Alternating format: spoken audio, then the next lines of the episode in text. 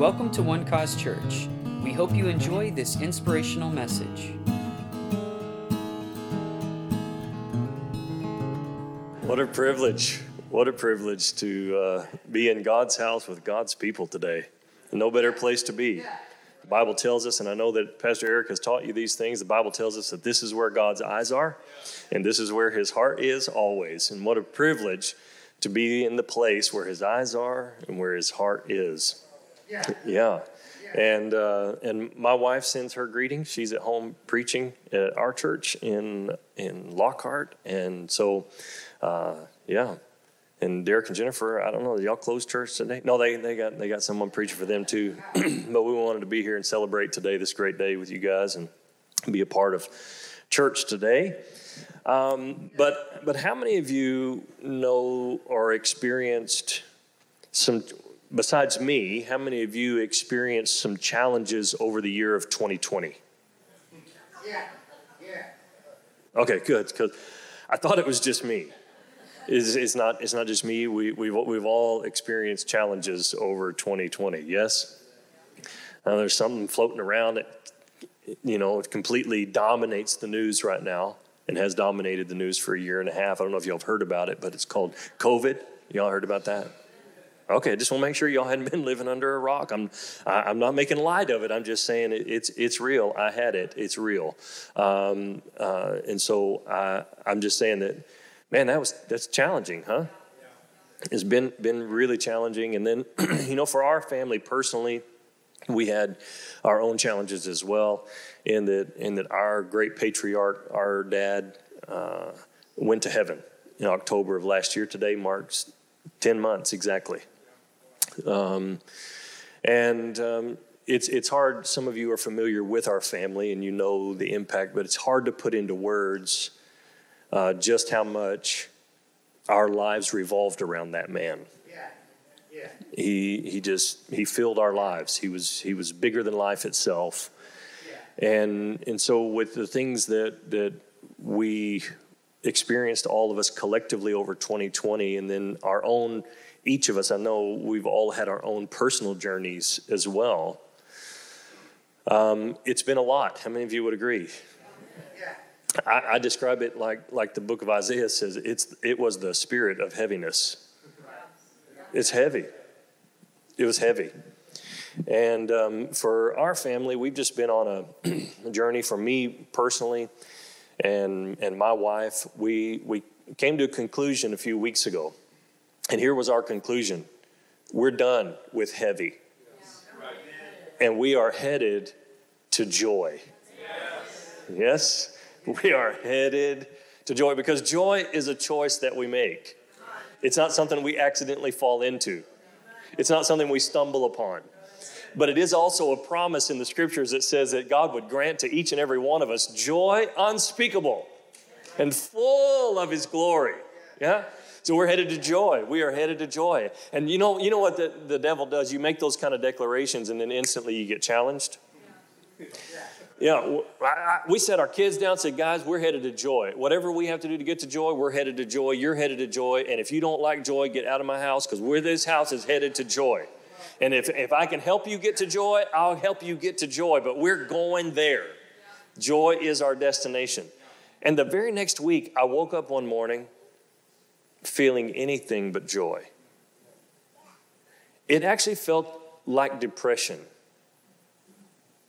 And I laid in the bed, and I'm not that kind of person. I, if I'm awake, I get up. I don't like laying in the bed awake.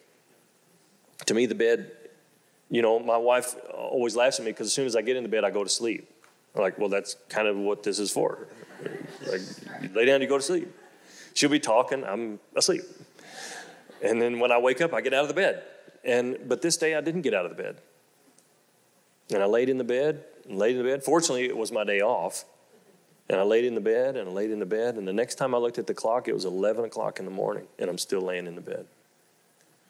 And it was dark, it was heavy. So I got up, made me a cup of coffee, and went back to the bed. And laid in the bed. And my cup of coffee on the table next to my bed. And I laid there. And I laid there. I didn't eat lunch.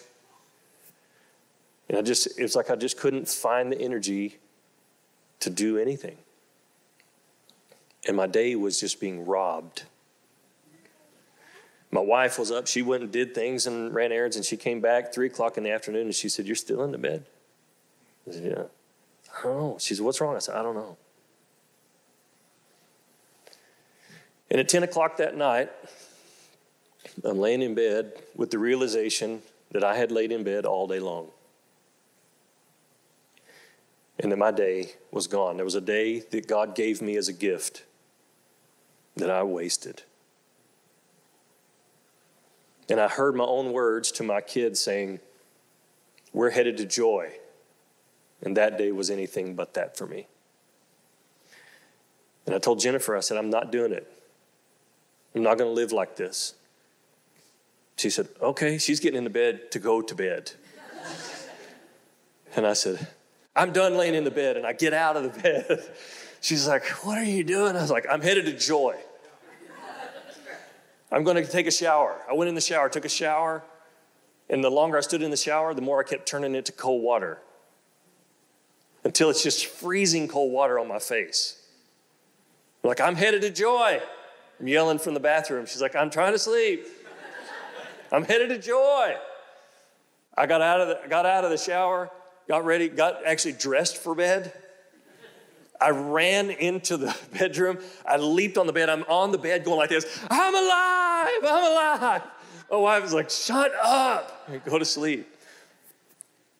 But the next day, I, I got into bed, went right to sleep. The next day, woke up, got out of bed, and was alive.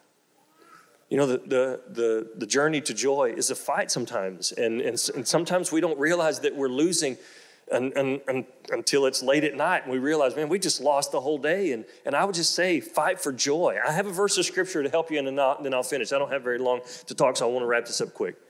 They have it for you. This, this verse, I'm telling you, this verse will change your life. You ready? This is Psalm 60 and verse 7. Psalm 60 and verse 7 says this Gilead is mine and Manasseh is mine.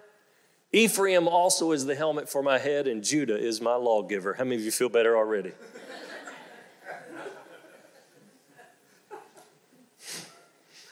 You're looking at me like I'm crazy.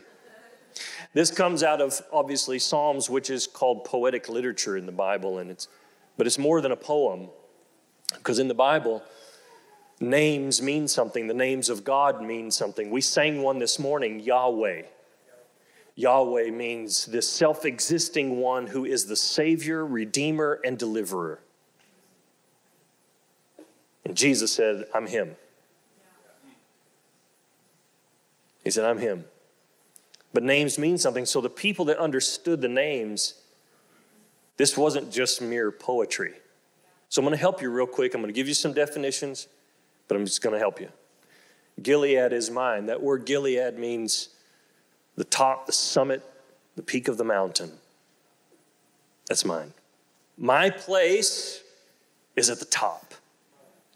The Bible says that God would make you the head and not the tail, above and not beneath. And when you're going through a hard time, it's important that you start confessing out of your mouth, the top is mine. I'm not, I'm not designed to live down low. I'm designed to live on the top because Gilead is mine. Manasseh is mine. Manasseh means that God causes us to forget our past. Because you see, at the top of the mountain, you can't stay at the top of the mountain if you're stuck in your past. At the top of the mountain, what you possess is you possess the top of the mountain, and in that place, the past is gone and all things are brand new. The Apostle Paul said, I don't have everything figured out, but I got one thing figured out. And I have good news for you. If you can get one thing figured out, you're going to do real good. His one thing caused him to write two thirds of the New Testament. He said, I got one thing figured out. I forget those things that are behind and I go forward. I press forward. That's my place. That's your place. Your place is the place of forgetfulness, to forget the past and to see a new day. It means we forget all that's behind us. Ephraim also is the helmet for my head. This phrase, helmet for my head, if you had a Bible dictionary, it would state it this way the protector of my mind. It's the protector of my mind. Ephraim, if so, I'll say it this way Ephraim also is the protector of my mind. So, what does Ephraim mean? Ephraim means this I will bear double fruit in a foreign land. I think we would all agree 2020 was foreign. For us as a family, we're walking through a very foreign time without our dad. This is all foreign land.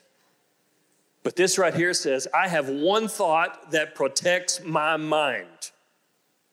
And that one thought that protects my mind is even if it's foreign, I'm going to bear double fruit in my life. The foreignness of my journey, the challenge that I may be facing, the unknowns that are standing before me are not going to determine the fruitfulness of my life. I will bear double fruit. 2020 is not going to rob from me. COVID's not going to steal from me. I'm going to bear double fruit. And Judah is my lawgiver. The word lawgiver, if you had a Bible dictionary, it's interesting that they translated it this way to me lawgiver. One translation calls it the scepter. But the word in the Hebrew dictionary is decree. Judah is my decree. That means Judah is what's coming out of my mouth. And Judah means praise. So here's what this verse of scripture is telling you and me. The place where you belong, if you'll take possession of it in the authority of the name of Jesus, the place that is yours is the top of the mountain where the past is gone and all you see is a future beautiful day. And in that place, even though there may be some foreign territory that you're walking through, you're going to bear double fruit. And I believe that that's true for this church. Listen, it's not just us as individuals, but it's true for us as a church that our lives, our church is going to bear double fruit. Even in foreign times, we're going to bear double fruit. These things are not going to steal from the church of Jesus Christ. And what you're going to hear coming out of my mouth is only one thing, and that's praise. Praise is going to be my decree. I'm going to continue to give God thanks and declare His name and give Him praise even when I don't understand everything. I'm not going to talk about what I don't understand. I'm going to give God praise. Can I pray for you? Father, we thank you for your goodness and your grace. We thank you, Lord, that you walk with us. You take us by the hand and you walk with us through every journey. And Lord, we thank you for your word.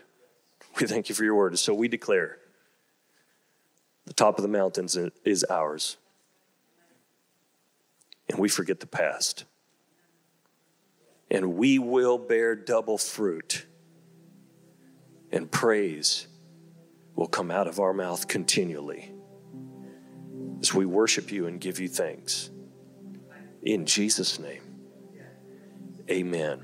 Amen. Can you give Jesus a hand clap? Thank you for listening, and we hope you enjoyed the message. For more information about One Cause Church, please visit us online at onecausechurch.com.